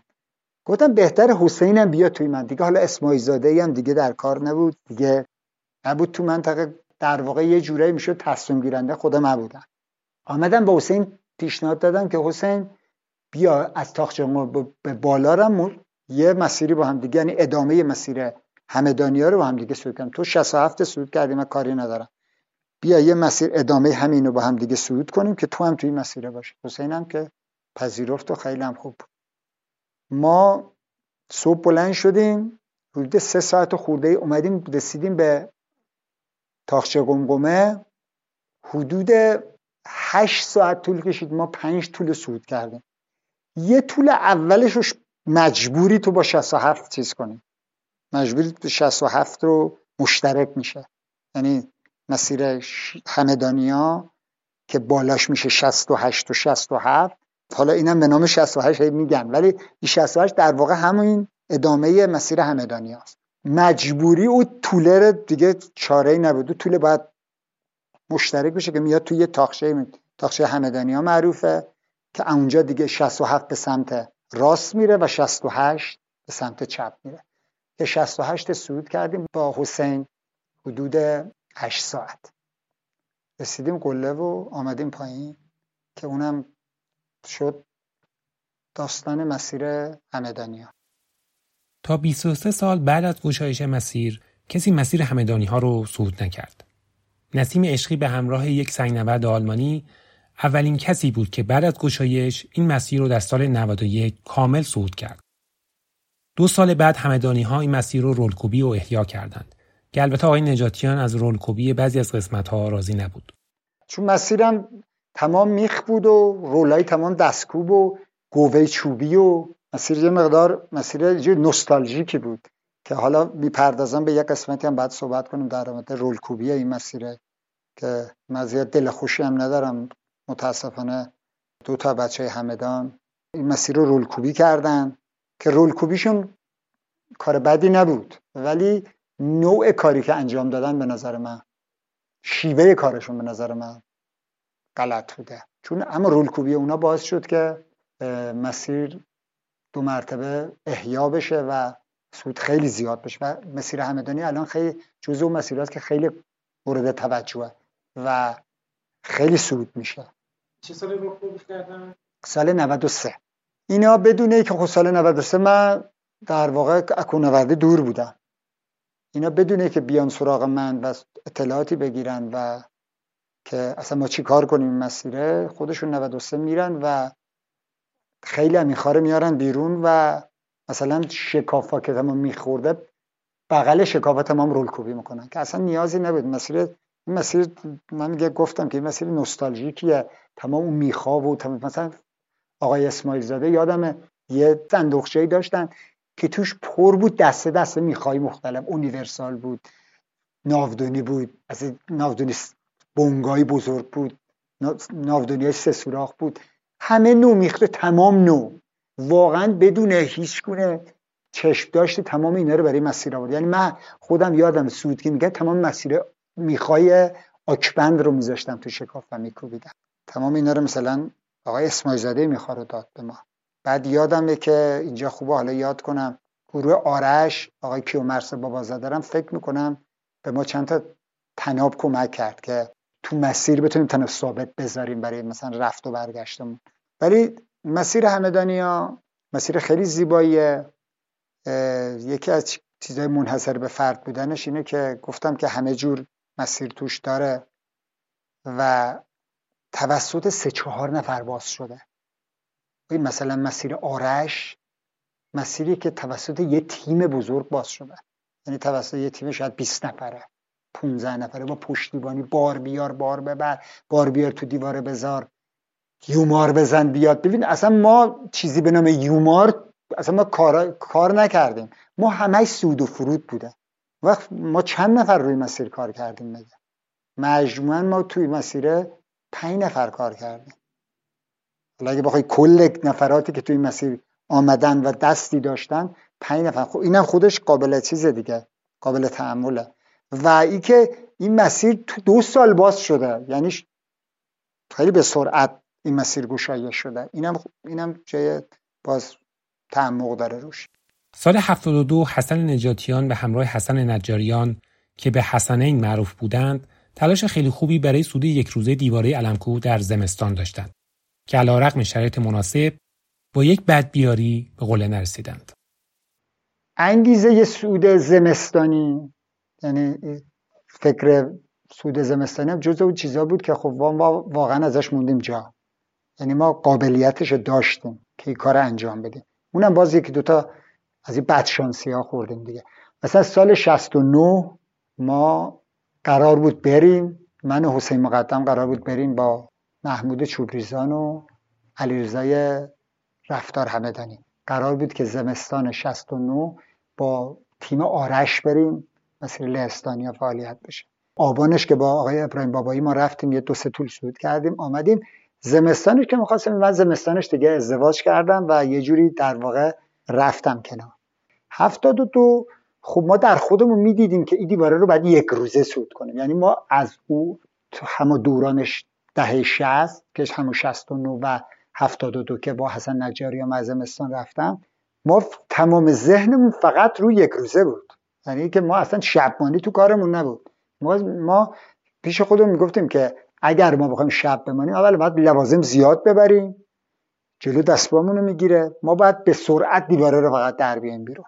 یعنی این تفکر یک روزه زمستانی ما از سال شصت و نه داشت که هفتاد و دو هم با حسن نجاریان رفتیم، مسیر لهستانی رو رفتیم، تو بالای کلاهگ هم رفتیم، تو تراورس که می‌خواستیم. زمستان در اثر انقباض و انبساطی که صورت میگیره توی سنگا تو دیواره، تمام میخا مسیرایی که میخکوبی شده تمام میخا لغو میشه. یعنی هر ساله وقتی که تیمی میخواد مجددا جز اولین تیمی که میره رو دیواره، بعد میخا رو دو مرتبه بکوبن، میخواد شل میکنه میخارم که خب ما به خاطری که تیز بشه سبکبارتر بریم یه چکش برده بودیم. من جلو میخارو میکوبیدم و میرفتم و رسیدم بالای کلاهی، نگاه کردم گفتم حسن تراورس هم خشکه، برفی نداره. خیلی هم زمانم هم خیلی خوب بود، سر زور بود. همینجور که میکوبیدم بعد چکشو مینداختم عقب، بعد رکاب میزدم میرفتم، چکشو انداختم سر چیزم سبک شد. بعد حسن گفت چی بود؟ دیدم که نگو که بند حمایل چکش نمیدونه مثلا چه جوری باز شد، با اینکه توی کارابین یک کارابین کوچولو داشت، چه جوری باز شد آقا چکش رفت دیگه. حسن آمد پیش من و رسیدیم تو کارگاهی که بالای کلاهگ، کارگاه اورال بهش میگن یا تراورس اورال معروفه. اونجا گفتیم چیکار کنیم؟ گفتیم خب میخوای بالا که شله نمیشه سود که ما حتما چکش میخوایم صد درصد، چون ممکنه یه جمع نیاز داشته از میخ بکوبیم. حالا جدا هیچی، متأسفانه تصمیم گرفتیم برگشت. اون سوده اون سالم اینجوری شد. در همون سال شصت و نه محمد نوری موفق شد برای اولین بار دیوار علم کوه رو در زمستان صعود کنه که حتما در یک اپیزود بهش خواهیم پرداخت. اما حسن نجاتیان در سال هفتاد و چهار همراه با تیم ملی سینوردی دو مسیر جدید در دیواره دمیرکازی که ترکیه باز کردند. سال هفتاد و شش هم به عضویت تیم ملی برای صعود کاشه بروم دو در اومد. اما باز هم با یک بدبیاری شانس صعود قله رو از دست داد. از اینجا که انتخاب شدیم من جزء نفرات اصلا جزء نفر حمله به قله بودم. به گفته آقای خلج، عزیز خلج، اینجا که می‌خواستیم بریم به من و حسن نجاریان گفت که این شما جزء نفرات اصلی هستین. یعنی که که اونجا را ما اصلا قرار بود که زیر خود گاشر بروم دو یه دیواره داره که قرار بود من و حسن نجاریان رو اون دیواره هم کار بکنیم. یعنی آقای آقاجانی به ما گفته بود که اگه شما شرایط دیدین مناسبه حتی اونجا هم کار کنید. وقتی میری رفتیم دیگه تو منطقه خیلی چیزا تغییر کرد. متاسفانه یکی از چیزایی که برای من خودم اتفاق افتاد، بدشانسیایی که من آوردم، من یه کتف درد و گردن درد قدیمی دارم که حدود تقریبا میشه بگی بیست و پنج ساله. شروع میکنیم از اسکاردو که شروع میشه میاد پنج شش روز طول میکشه، کمپ‌های مختلفی میزنی تا میرسی به بیس کمپ گاشر بروم دو. ما که به اصطلاح کمپ‌ها رو عبور میکردیم یه یه کمپی داره تقریبا زیر کیتوه که کیتو بالای سرته. ما اون شبی که رسیدیم اونجا گردن درد ما از اونجا شروع شد. اصلا یه چیز عجیبیه، یعنی شما نگاه کن داستان گردن درد ما اصلا استارلش از اونجا خورد که ما به دکتر رفتیم گفتیم آقا ما گردنمون درد میکنه، دورا بعد ما رو معاینه کرد و فلان اینا، فلان پومادی و چیزای یادم قرصی و فلان اینا. بعد فشار منو گرفت و کلا من فشارم همیشه پایینه، من فشارم همیشه مثلا در روی هفت، مثلا خیلی فشار من بالا بره مثلا یازده دیگه بالاتر من فشار ندارم. فشارم گرفت، فشارم گفت فشارت هم خیلی پایینه، ضربان قلبت چرا مثلا آقا. از اونجا ما رو چی کردن؟ از همونجا من فهمیدم که صحبتی که تو تیم به اصطلاح سرپرستی اینا شده بود ما رو یه پله آوردن عقب، یعنی ما اومدیم جزء تیم دوم قرار گرفت. متاسفانه از اونجا شروع شد کار ما. بعد تیم‌ها که دیگه اونجا لول بندی شدن که تیم اول که شدن حمید اولین شد و رسول نقوی و حسن نجاریان، اینا تیم اول بودن. یه تیم دیگه پشت سر اینا شد، یه تیم هم شدیم من و محمد نوری. من و محمد نوری هم تیم مثلا سوم بود. ما تا شش و هشتصد رفتیم، با محمد نوری تصمیم گرفتیم که شش و هشتصد رو بریم یه تیکه بالاتر که هم هوا کنیم برگردیم، که محمد نوری هم واقعا خیلی اینجوری چیز داشت که حتما باید قله رو صعود کنه. هم انرژیش خوب بود، هم انگیزه بالایی داشت در واقع محمد نوری برای صعود قله، که متاسفانه نشد. حالا چرا؟ به خاطری که قله وقتی صعود شد دیگه سرپرست ریسک نکرد. یه ده بچه تو هفت و چهارصد بودن، ما خودمون شب تو شش و هشتصد خوابیده بودیم که فردا بریم هفت و چهارصد. قله که سود شد سرپرست کم آقا جانی بود، خود سرپرستم یه سرپرست قدرتمند بود، رئیس فدراسیون بود، گفت که آقا همه برگرد، هر کی در هر ارتفاعی هست دیگه برگرد، که متاسفانه دیگه سود به ما نرسید. سال هفتاد و هفت هم پیغام خیلی زیادی به من طرف آقای آقا جانی آمد که بیام جزء تیم اورست سال هفتاد و هفت، که متاسفانه من دیگه سال هفتاد و هفت آمده بودم تهران. گفتم درآمدی تو کوهنوردی نبود، یعنی وقتی که ما می‌خواستیم بریم برای سال هفتاد و شش برای گاشر بودم، یکی یه تعهدنامه می‌گرفتن که آقا هر اتفاقی براتون بیفته به پای خودتونه. حالا تو فکر کن شما زن داری، بچه داری، خب اصلا آخه چه ساپورتی شما بری برات اتفاقی بیفته، کی میخواد جوابگو باشه؟ اصلا اینجوری بود، آنچنان حمایتی نمیشد. وقت دیگه معلومه اون سالارم که ما انجه که رفتیم رفتیم دبی، رفتیم دبی یه دوربین فیلمبرداری از دبی خریدن، اینا چیزی نبود که، اصلا وسایلی نبود، تمام چیزا دست دومو از این کفشای فایبر گلاس اصلا عجیب غریب، گورتکس یه دست گورتکس ما دادن که همه وسایل آخرش از همون گرفتن، هیچی ندادن به ما. آره وسایل آنچنان نبود. بعد علمی هم نبود، علم تغذیه‌ای نبود، اصلا هیچی نبود. یعنی اصلا من خودم اونجا غذا نمیتونستم بخورم، ذائقه‌م جور در نمیومد اصلا. مثلا من هیچ یادم نمیاد چیزای جالبی که براتون تعریف کنم، ما از این سس‌های گوجه فرنگی یه جور هست خمیردندانیه، خمیردندانی بزرگه، مثلا سه تا اندازه سه چهار برابر ظرفیت یه خمیردندان اینجوری بزرگه. فکر کنم ما ده پانزده تا اونا آورده بودیم، مثلا تو ارتفاع شش و هشتصد تا اونا بود، مثلا همینجوری مونده بود، اصلا نمی‌دونستیم چی باید ببریم. واقعا علم تغذیه خیلی مهمه دیگه، الان تو سودای بلند مخصوصا، واقعا اصلا تو تمام سودا، حالا ابزار و اینا هم به بخش دیگه شه منظور، حالا علم خوب نبود، ولی به هر حال با هر شرایطی اون سال قله صعود شد دیگه. هفتاد و هفت هم که پیغام زیادی به من داده شد و حقیقت یه مدارم زده شده بودم، اصلا دیگه نرفتم برای اورستم، که چون گفتم که من آمده بودم تهران، من با یک میلیون و پانصد هزار تومن سال هفتاد و هفت با یه زن و بچه بلند شدیم آمدیم تهران، پانصد هزار تومن دادیم یه خانه رهن کردیم، یه میلیون تومنش رفتیم شروع کردیم تو بازار کار کردن دیگه. حالا شما چه جوری من میتونستم برم دو دفعه اردوآب و فلان و اینا، و واقعا مقدور نبود، کسی نبود حمایت کنه، این مشکلات بود واقعا دیگه. از هفتاد و هفت شما دیگه درگیر زندگی هفتاد و هفت دیگه، آره من دیگه نرفتم. کوهنوردی هم کم کوهنوردی هم به ندرت، حالا ماهی یه بار یه شیرپلایی، سه چهار ماه یه قله توچاله، خیلی کم به صورت تفننی کار می‌کردم، یا همدان می‌آمدم یه میدان میشانی، خیلی کم. در واقع از دنیای کوهنوردی من دیگه فاصله گرفتم دیگه تا سال نود و شش. نود و شش دیگه اینجا شروع کردم مجددا، چون مسئله هشتاد و سه مجددا از تهران برگشتم همدان، شروع کردم تا اینکه خوردم به پست آقای اوریانپور. سعید اوریانپور که در ادامه داستانش رو از زبان خودش خواهیم شنید، از سنگنوردان خوب همدانه. او حسن نجاتیان رو تشویق کرد دوباره به دنیای سنگنوردی برگرده. نجاتیان که ابتدا فکر نمی‌کرد توانایی کارهای گذشته را داشته باشه، اما با تشویق سعید و بچه‌های سنگنورد همدان تمریناتش رو شروع کرد و سال نود و هفت بعد از حدود سه دهه به علم کوه برگشت و با علیرضا رفتار همدانی، همتنابی قدیمیش در دهه شصت، مسیر فرانسوی‌ها رو صعود کرد که هم برای خودش با ارزش و غرور آفرین بود، هم برای جامعه سنگنوردی که شاهد بازگشت یکی از بهترین سنگنوردان تاریخ خودش بود.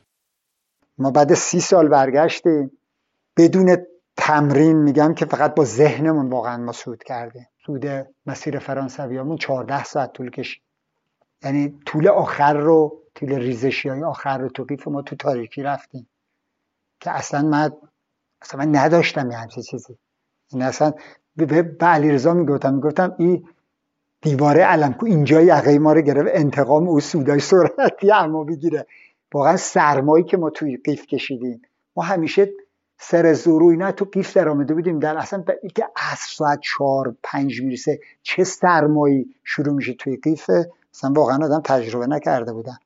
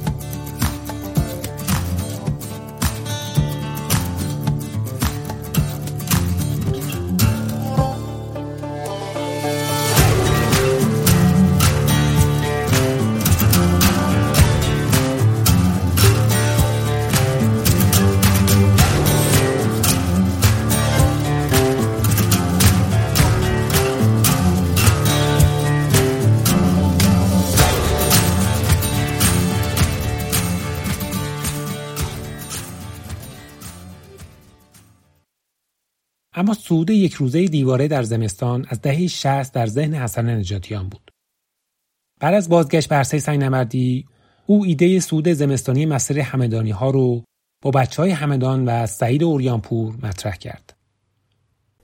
واقعیتش من اصلا از ابتدا دوست نداشتم این کار انجام بدم و توی ذهنم نبود. از سال نود و هفت که ما رفتیم دنبال آقای نجاتیان و سعی کردیم که دوباره متقاعدش کنیم که برگرده به دنیای کوهنوردی، آقای نجاتیان خیلی فکر و ذکر این کارو داشت. همیشه به من میگفت که ما همدانی‌ها نتونستیم یه صعود موفق زمستانی داشته باشیم، باید این کارو انجام بدیم.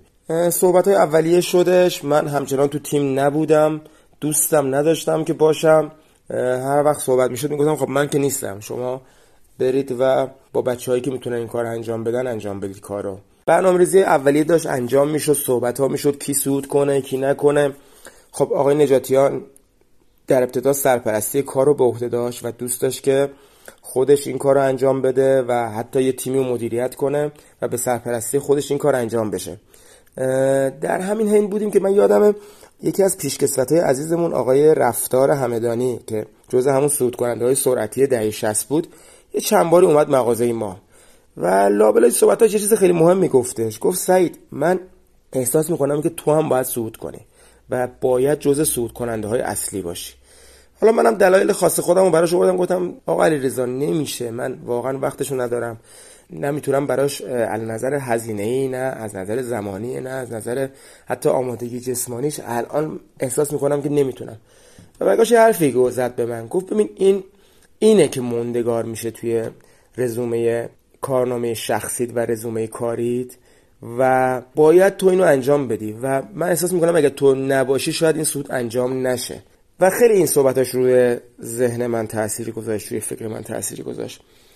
رسیدیم جلوتر و فکر میکنم مهر ماه بود، چند تا جلسه برگزار شد با هیئت کوهنوردی، آقای نجاتیان هم بودن و نظر من و وحید محمودی دوستم از باشگاه قزل این بود که ما یه بارگزاری حتما داشته باشیم و شاید لحظه نود تیم تیم کوچیکی بشه. بنابراین ما سعی کنیم بیایم برنامه رو روی حتی چهار نفر ببندیم، شش نفر ببندیم و منابع و اون مواد غذایی و اون وسایلمون رو زودتر بریم بارگذاری کنیم. دو تا چهار تایی که شد این بود که به روش آلپی و روشی که بخوایم سبکبال صعود کنیم با توجه به هوای متغیر منطقه شاید کار ما نباشه، شاید ما تواناییش رو نداشته باشیم و بهتره که برای که ریسک برنامه رو بیاریم پایین و یقین پیدا کنیم که حداقل از نظر بحث لوازم و مایحتاج برنامه به مشکل نمیخوریم، بارگذاری رو انجام بدیم حتما توی پاییز. آقای نجاتیان با این کار مخالف بود و میگفت که ما میتونیم همون به روش آلپی و با تعداد جمعیت بیشتری بتونیم تیم رو ببریم جلو و نیازی به بارگذاری نیست. من خودم نظرم این بود که صعود باید صعود اسمشو بذارم صعود پاک، یعنی من به نظر خود من نباید هیچ کاری رو دیوار انجام میشد، یعنی تناب ثابت و اینا نه. ما میریم صعود میکنیم. ببین وقتی که شما صعود میکنید، شروع صعود تو هر جایی که باشه، شما تا یه درصد خیلی زیادی متوجه میشه که آقا این کاره هستی، میشه این صعود یا نه تا اندازه زیادی. در ادامه اختلافاتی سر اسپانسرینگ و صعود به نام باشگاه یا تیمی منتخب از همدان بروز کرد و حسن نجاتیان از برنامه جدا شد که البته او در همون زمستان نود و نه به همراه امیر جمالی قله شاخک رو با یک شبمانی اضطراری روی خط و رست صعود کردند. سعید اردبیلی‌پور و وحید محمودی نفرات اصلی برنامه دیواره شدند و تصمیم گرفتند پاییز نود و نه یک صعود تمرینی روی مسیر همدانی‌ها داشته باشند و بارگذاری برای برنامه زمستان رو هم انجام بدند. با وحید نشستیم صحبت کردیم و نظر من این بود که حتما ما یه صعودی باید پاییز داشته باشیم، وسط پاییز مثلا آبان ما یه صعودی داشته باشیم، ببینیم شرایط منطقه چطوریه، یه پوشاکمون رو تست کنیم، هنوزم که هوا خیلی سرد نشده ولی باز اون سرمای دیواره رو بتونیم احساس کنیم و ببینیم که اصلا با یه کفش یه پوش یا دو پوش صعود چه شکلی میشه. صعودی که روی دیوار علمکو باشه، من تجربه صعود با کفش دو پوش و سه پوش روی دیوار علمکو نداشتم و حتی یه بار دیگه مثلا میخوره رو بکوبیم، یه بار دیگه بیایم مسیر رو آنالیز کنیم. و در این حین بود که یه فکر خیلی جالب و یه مقداری خطرناک خورد به سرمون و اون هم این بود که از دیواره فرود بیاییم. بیش از پانصد متر فرود از دیواره علم کوه کار ترسناک و خطرناکیه. معمولاً بعد از صعود دیواره نفرات از مسیر سیاه‌سنگ‌ها یا جانپناه خرسان به پایین برمیگردند. اما عبور از این مناطق در زمستان وقتگیره و چالش‌های خودشو داره. بنابراین سعید و وحید تصمیم گرفتن بعد از صعود طناب بریزند و از خود دیواره فرود بیان. قرار شد در پاییز یک بار این کار رو امتحان کنند. حتی الانم که صحبتشو میکنم یه مقداری اینجوری موهای بدنم صاف میشه و میلرزه. اصلا واقعا ترسناکه. یعنی از دیواره مگه میشه فرود بیای؟ خیلی دیواره ترسناکیه. اون ریزشیای بالا رو چیکار کنیم؟ صعود کننده ها میدونن که شما از دیواره که صعود میکنی و میرسی به اون قسمت بالا، تازه قسمت های ریزشی شروع میشه که سنگ رو سنگ بند نیست. چیکار کنیم؟ ولی فکر فکر خیلی جالبی بود. به خاطر چی؟ به خاطر اینکه ما میتونستیم یک روزه این کارو انجام بدیم. به خاطر اینکه میتونستیم دیگه رسیدیم به قله، ظرف دو سه ساعت فرود بیایم و برگردیم پایین و شب تو چادرها باشیم. فکرش وسوسه کننده بود. آقای رفتار توی این حینی که میومد به من سر میزد و خیلی لطف داشت نسبت به بنده، یه فکری داشتش. میگفت ما دهه شصت هم که میخواستیم زمستانی صعود کنیم، میخواستیم تاخچه قمقمه یه شبمانی داشته باشیم و برای این کارم یک چادر دیواره تو ذهنشون بود که تهیه کنن که حالا صعودشون انجام نشده بود به هر صورت. اینم به من پیشنهاد داد. گفت ببین سعید، بالاخره ما همدانی الان بار اولمونه میخوایم این کار انجام بدیم، تجربهشون نداریم. یه همچین فکری، یک جان پناه موقتی تو ذهنتون باشه، حتی اگر ازش استفاده نکنید. با وحید من اینو صحبت کردم، وحیدم خیلی استقبال کرد و چون کار خودشونم بود اصلا دوخت چادر، برای یک قسمتی از مسیر که ما بهش تاخچه همدانیها میگیم، یک طول بالاتر از تاخچه قمقمه هستش و یک قسمت صافی هست، تقریبا شاید یک و نیم متر در مثلا دو متر هستش، یک جای صافی هست، یه تاخچه خیلی خوبی هست و یکی از بهترین جاهایی که توی دیواره علم کوه من دیدم که به راحتی میتونید حتی شما اونجا چادر بزنید. یه چادر دو نفره اونجا هستش. ما اونجا در نظر گرفتیم برای بحث شبمانی. گفتیم این چادر رو ما برای سایز اونجا تهیه میکنیم، آبان ماه میریم یک شب توش میخوابیم، تستش میکنیم و بعد جمعش میکنیم میذاریمش همونجا بمونه برای برنامه زمستان. اگر نیاز پیدا کردیم ازش استفاده کنیم. خب فکر خیلی فکر وسوسه کننده و خوبی بود، به خاطر اینکه اگر ما به مشکل میخوردیم توی برنامه زمستون میتونستیم از این چادر استفاده کنیم. بچه‌ها میدونن دیگه وقتی توی چادر توی بدترین آب و هوا هم که شما باشید، یه دونه گاز روشن کنید، یه دفعه دمای چادر با بیرون چادر شاید بیست درجه فرق کنه و شما رو نجات میده دیگه، در این شکی نیستش. بنابراین رفتیم و چادر رو اونجا نصب کردیم، تو برنامه پاییز تستش کردیم، شب خوابیدیم توش، چه شب رویایی و لذت بخشی بود و مسیر رو صعود کردیم. رسیدیم به قله و اومدیم اون بحث برگشت رو تست دادیم. اونجا به این نتیجه رسیدیم که حتما ما توی ریزشیا یک تنابی باید بذاریم جا. اصلا قابلیت کشیدن تناب اونجا ما نخواهیم داشت. اگر بخوایم تناب بکشیم، علاوه بر این که احتمال خیلی زیاد تناب گیر میکنه و نمیاد، سنگم با خودش میاره. بنابراین یه تناب هفت میل رو با اونجا ثابت کردیم. از روی این تناب هفت میل آروم آروم برگشتیم پایین تا رسیدیم به جایی که دیگه ما میتونستیم و کارگاه آخرمون بود، میتونستیم فرود رو شروع کنیم. با تنابای شصت متری شروع کردیم به فرود اومدن، دونه دونه کارگاه ها رو فرود اومدیم. چالش هایی که داشتیم، کجا تناب گیر میکنه، آیا ته تنابمون رو باید گره بزنیم، که به این نتیجه رسیدیم که ته تناب اصلا ما نباید اونجا گره بزنیم، چون تنابی که داریم میکشیم یا پرتش میکنیم پایین امکان داره که بره تو مسیرهای دیگه و لای شکافهای دیگه گیر کنه. بنابراین تنابمون اصلا تشو گره نزدیم اونجا. چطوری تنابمون رو بکشیم، کجا ریسک داره که تنابمون گیر کنه، همینا رو بررسی کردیم و دونه دونه فرودا رو برگشتیم پایین و وقتی که کار تمام شد به این نتیجه رسیدیم که بله میشه دیواره رو فرود اومد و ریسکش رو در واقع میتونیم بگیم منطقی حل کردیم برای خودمون. صعود پایه جدا از بارگذاری و نصب چادر روی دیواره در روشن شدن نقشه راه برای زمستون خیلی کمکشون کرد و بعد شروع کردن به تمرینات تخصصی تا برای این صعود سخت آماده بشن. شروع کردیم تمرینات رو آغاز کردن دیگه با فشردگی خیلی بیشتری. سعی می‌کردیم که صعودها رو در هوای بسیار سرد و شبانه انجام بدیم. تو منطقه الوند خب چند تا منطقه داریم که ما شبیه سازی شده برای کار روی دیواره علم کوه از قدیم معروف بوده، روی اینا تمرینات انجام می‌شده. در بین هفته تمرینای هوازی، بدنسازی، حتی رو تغذیه‌مون با یک دکتر مشاوری ما ارتباط برقرار کردیم و سعی کردیم رو بحث تغذیه‌مون هم این نگاه ویژه‌تری داشته باشیم و این پروسه رو طی کردیم تا رسیدیم به برنامه اصلی در دی ماه. ما از تقریبا ده دی به بعد گفتیم دیگه آماده باشیم. هر زمانی که پنجره هوایی ایجاد شد و ما چهار پنج روز پیشبینی آب و هواشناسی خوب داشتیم، کار رو شروع کنیم. فکر می‌کنم هجده هم بود، آره هجده دی بود که رفتیم تو منطقه. یک هفته قبلش هم فکر می‌کنم بچهای تهران یه تیم مشترکی که بودن اونا هم روی دیواره تلاش کرده بودن و صعود کرده بودن. ما هم بعد از اونا رفتیم توی منطقه، رسیدیم به علمچال و هوا از اون چیزی که فکر میکردیم خیلی سردتر بود، خیلی خیلی سردتر بود. البته پیشبینی رو داشتیم. رفتیم بارگذاری ها رو پیدا کردیم. تقریبا روز اول به پیدا کردن بارگذاری و بحث ایجاد کمپ و اینجور مسائل گذشت.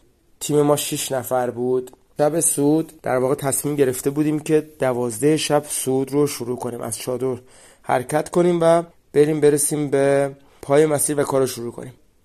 یه اشتباهی ما اینجا انجام دادیم، اونم این بود که روزی که رسیدیم و چادرها رو و کمپ رو ایجاد کردیم، برای که از آب و هوا ما جا نمونیم و سعی کنیم که بیشترین فرصت پنجره هوایی داشته باشیم، در واقع همون روزی که کمپ رو ایجاد کرده بودیم و وسایل رو مرتب کرده بودیم دیگه استراحت نکنیم، همون شب شروع کنیم به تلاش روی کار رو از هوای خوب استفاده کنیم. رفتیم پای دیواره، بچه‌ها هم زحمت کشیدن، صبحش رفتن تناب ثابتا رو ایجاد کردن، اون ابتدا شکاف یخی و اینا رو ثابتاشو درست کردن. ثابتا روی برف از قبلا پیش بینی کرده بودیم، براش تناب گذاشته بودیم کنار، ایجاد شد و مستقیم رفتیم پای دیواره. طول اول دومو که شروع کردیم دیدیم مثلا بدنمون همراهی نمیکنه و متوجه شدیم که اشتباه کردیم، باید یک فرصتی به خودمون میدادیم و بدنمون ریکاوری میشد، همون روز نباید این کارو انجام میدادیم. بنابراین طول اولو صعود کردیم، طول دومم تلاش کردیم روش و صعودش کردیم و برگشتیم. دیدیم اینجوری فایده نداره، اگر بخوایم با این سرعت و این خستگی بریم فایده نداره. اومدیم یه روز استراحت کردیم و مجددا روز بعدش ساعت دوازده شب حرکت کردیم، رفتیم و صعود رو انجام دادیم. خیلی خیلی از اون چیزی که فکر میکردیم و از صعودی که آبان ما داشتیم کار سخت‌تر بود. خیلی سرد بود، خیلی سرد بود، هر چقدر بگم باز کم گفتم، هنوزم که یادم میفته نوک دستام سر میشه و بعد از این صعود باز من تا چهار پنج ماه نوک انگشتام سر بود و حس نداشتش. تا تاخچه قومه و تاخچه همدانیها صعودمون خیلی خوب بود. فکر میکنم ده صبح بود که رسیدیم اونجا، اصلا فکرشو نمیکردم، لذت بخش لذت بخش بود. هی دوست داشتم که سریعتر کارو انجام بدیم، اصلا بریم یه رکوردی ثبت کنیم و قبل از دوازده ظهر برسیم بالا.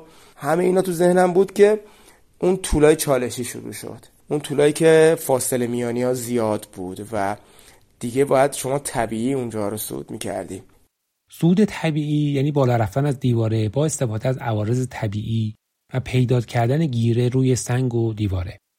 اما گاهی به دلایلی از جمله نبود گیره مناسب از ابزار برای صعود استفاده میکنن، مثلا استفاده از رکاب. به این شیوه میگن صعود مصنوعی. کفشی که ما برای صعود آبان ماهمون داشتیم با کفشی که برای صعود اصلی داشتیم متفاوت بود. اونجا کفشا کفشای سبکتری بود، اینجا همه کفش سپوش ما پوشیده بودیم و واقعا گیره گرفتن فوق‌العاده سنگین بود. یه جایی من اصلا مجبور شدم دستکشمو در بیارم، یه لحظه یه حرکتی بزنم برم بالا و دوباره دستکشمو بپوشم. همون یه لحظه باعث شد که نوک انگشتامو یه مقدار سرما بزنه.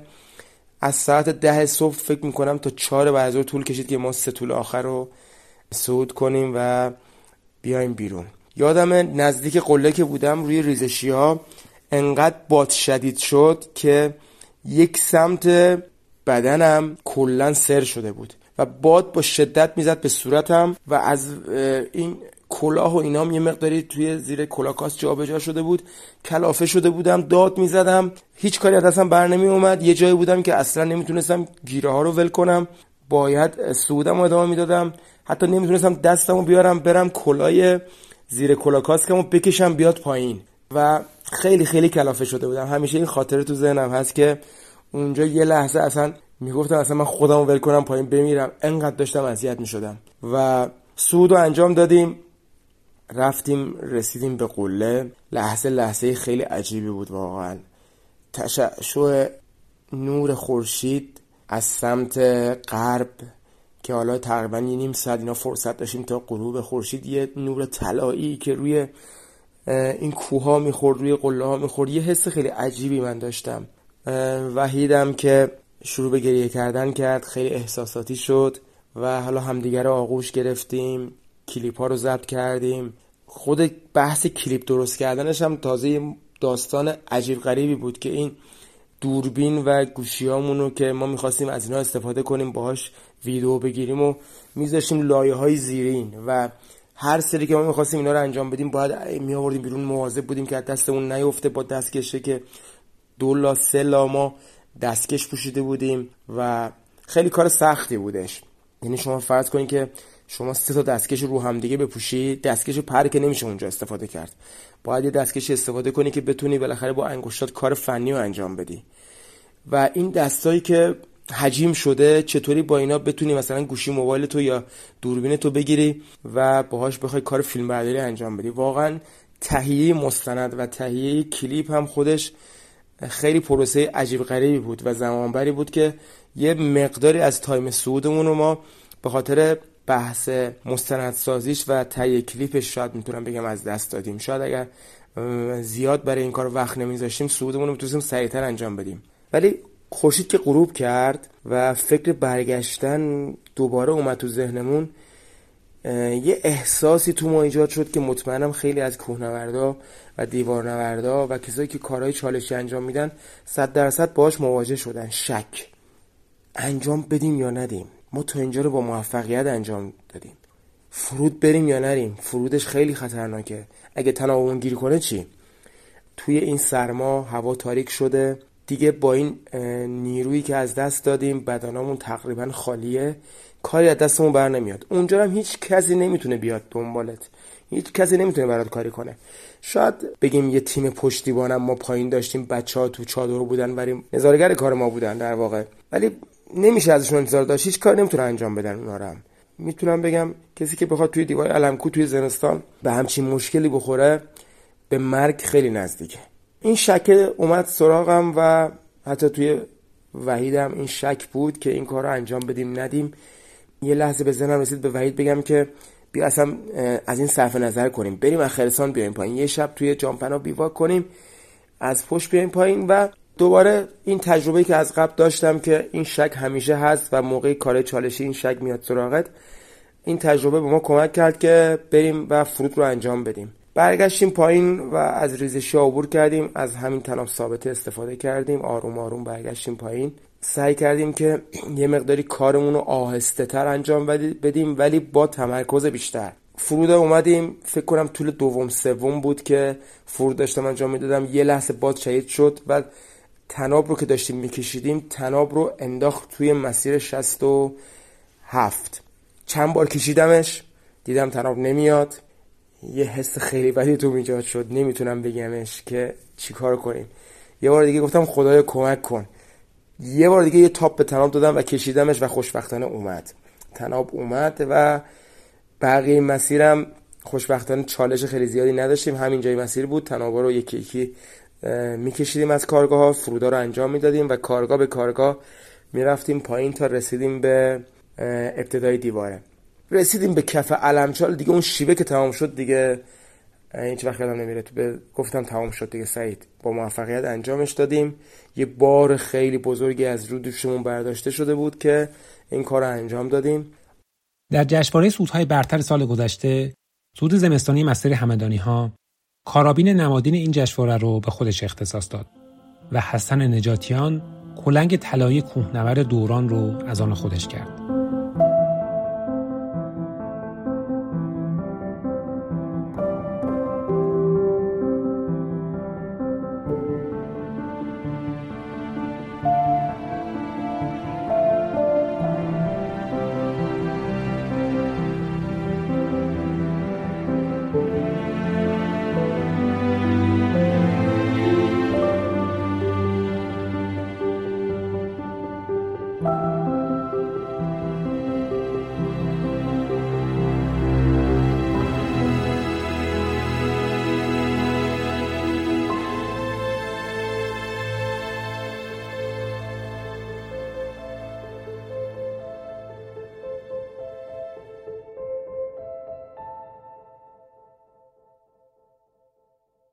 اما یک موضوعی که همیشه ذهن منو و احتمالاً خیلی از علاقه‌مندان به کوه و طبیعت رو درگیر کرده و از این بابت خیلی رنج می‌کشم، دیدن زباله در کوهه. خیلی برام عجیب و غیر قابل باوره که یک کوهنورد چطور میتونه بطری آب یا پوست شکلاتش رو توی کوه رها کنه. حجم زباله‌ای که در بارگاه سوم دماوند یا دشت حصارچال علم کوه از کوهنوردا به جا میمونه باور نکردنیه. من واقعا نمیدونم برای این معضل چه باید کرد. البته که این مشکل خیلی فراتر از جامعه کوهنوردیه و ریشه عمیقی در جامعه و حکومت داره. اما ریختن زباله از سوی کوهنوردا اصلا قابل قبول نیست. توی جاده که به سمت همدان میرفتم یه فکر خامی به ذهنم رسید که نمیدونم میتونه تأثیر داشته باشه یا نه. اما بیسکم مخاطبان زیادی داره و این تنها کاریه که از من و پادکست برمیاد. تصمیم گرفتم در هر اپیزود از بزرگانی که مهمان پادکست هستن دعوت کنم از کوهنوردا بخوان که زباله‌شون رو در کوه رها نکنن و با خودشون پایین بیارن. از شما خواهش میکنم هم خودتون توی کوه آشغال نریزید و هم دیگران رو به این کار تشویق کنید. شاید با احساس مسئولیتی بیشتر از جانب همه ما و شنیدن این صحبت‌ها از زبان پیشکسوتان و بزرگان کوهنوردی کشور و تکرارش در پادکست باعث ایجاد جریانی بشه که ما شاهد زباله کمتری در کوه باشیم. من حسن نجاتیان از شما درخواست میکنم، از همه کوهنوردها، که واقعا آشغال نریزین تو کوه، چون کوه خانه دوم ماست. کوه یه جای مقدسیه، باید سعی کنیم حفظش کنیم. دیگه به قول شما تو چهار هزار متری دیگه آدم معمولی نمیاد بریزه، توی پنج هزار متری کوهنورده که میاد این کار انجام بده. من تمنام اینه که واقعا تا اونجا که میتونیم آشغالایی که نمیشه، یعنی تجزیه نمیشه، با خودمون برگردونه پایین. چیزی هم واقعا نمیشه. آقا یه بطری پلاستیکی آوردن پایین، دو تا کنسرو آوردن پایین، واقعا چیزی نیست. در پایانم از شما تشکر میکنم به خاطر این برنامه خوبی که واقعا ایجاد کردین و باعث میشه که یه جوری تاریخ کوهنوردی ما ماندگار بشه، یه جوری ثبت بشه و تا ابد قطعا باقی خواهد ماند.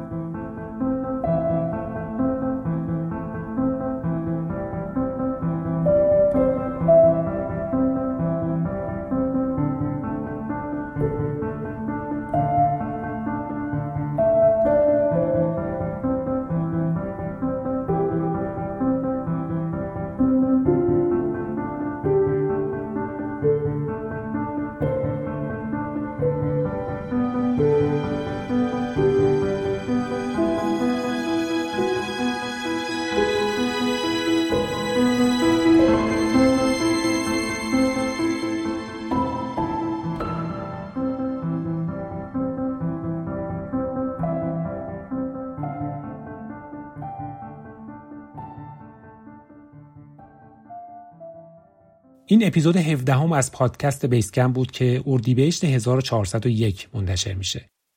بیس کمپ رو در همه اپ‌های پادکست و کانالی به همین نام در تلگرام و همچنین در وبسایت پادکست با آدرس پاد بیس کمپ دات آی آر میتونید بشنوید. حتما به پیج اینستاگرام پادکست با آدرس پاد بیس کمپ سر بزنید تا فیلم‌ها و عکس‌های مربوط به هر اپیزود رو تماشا کنید.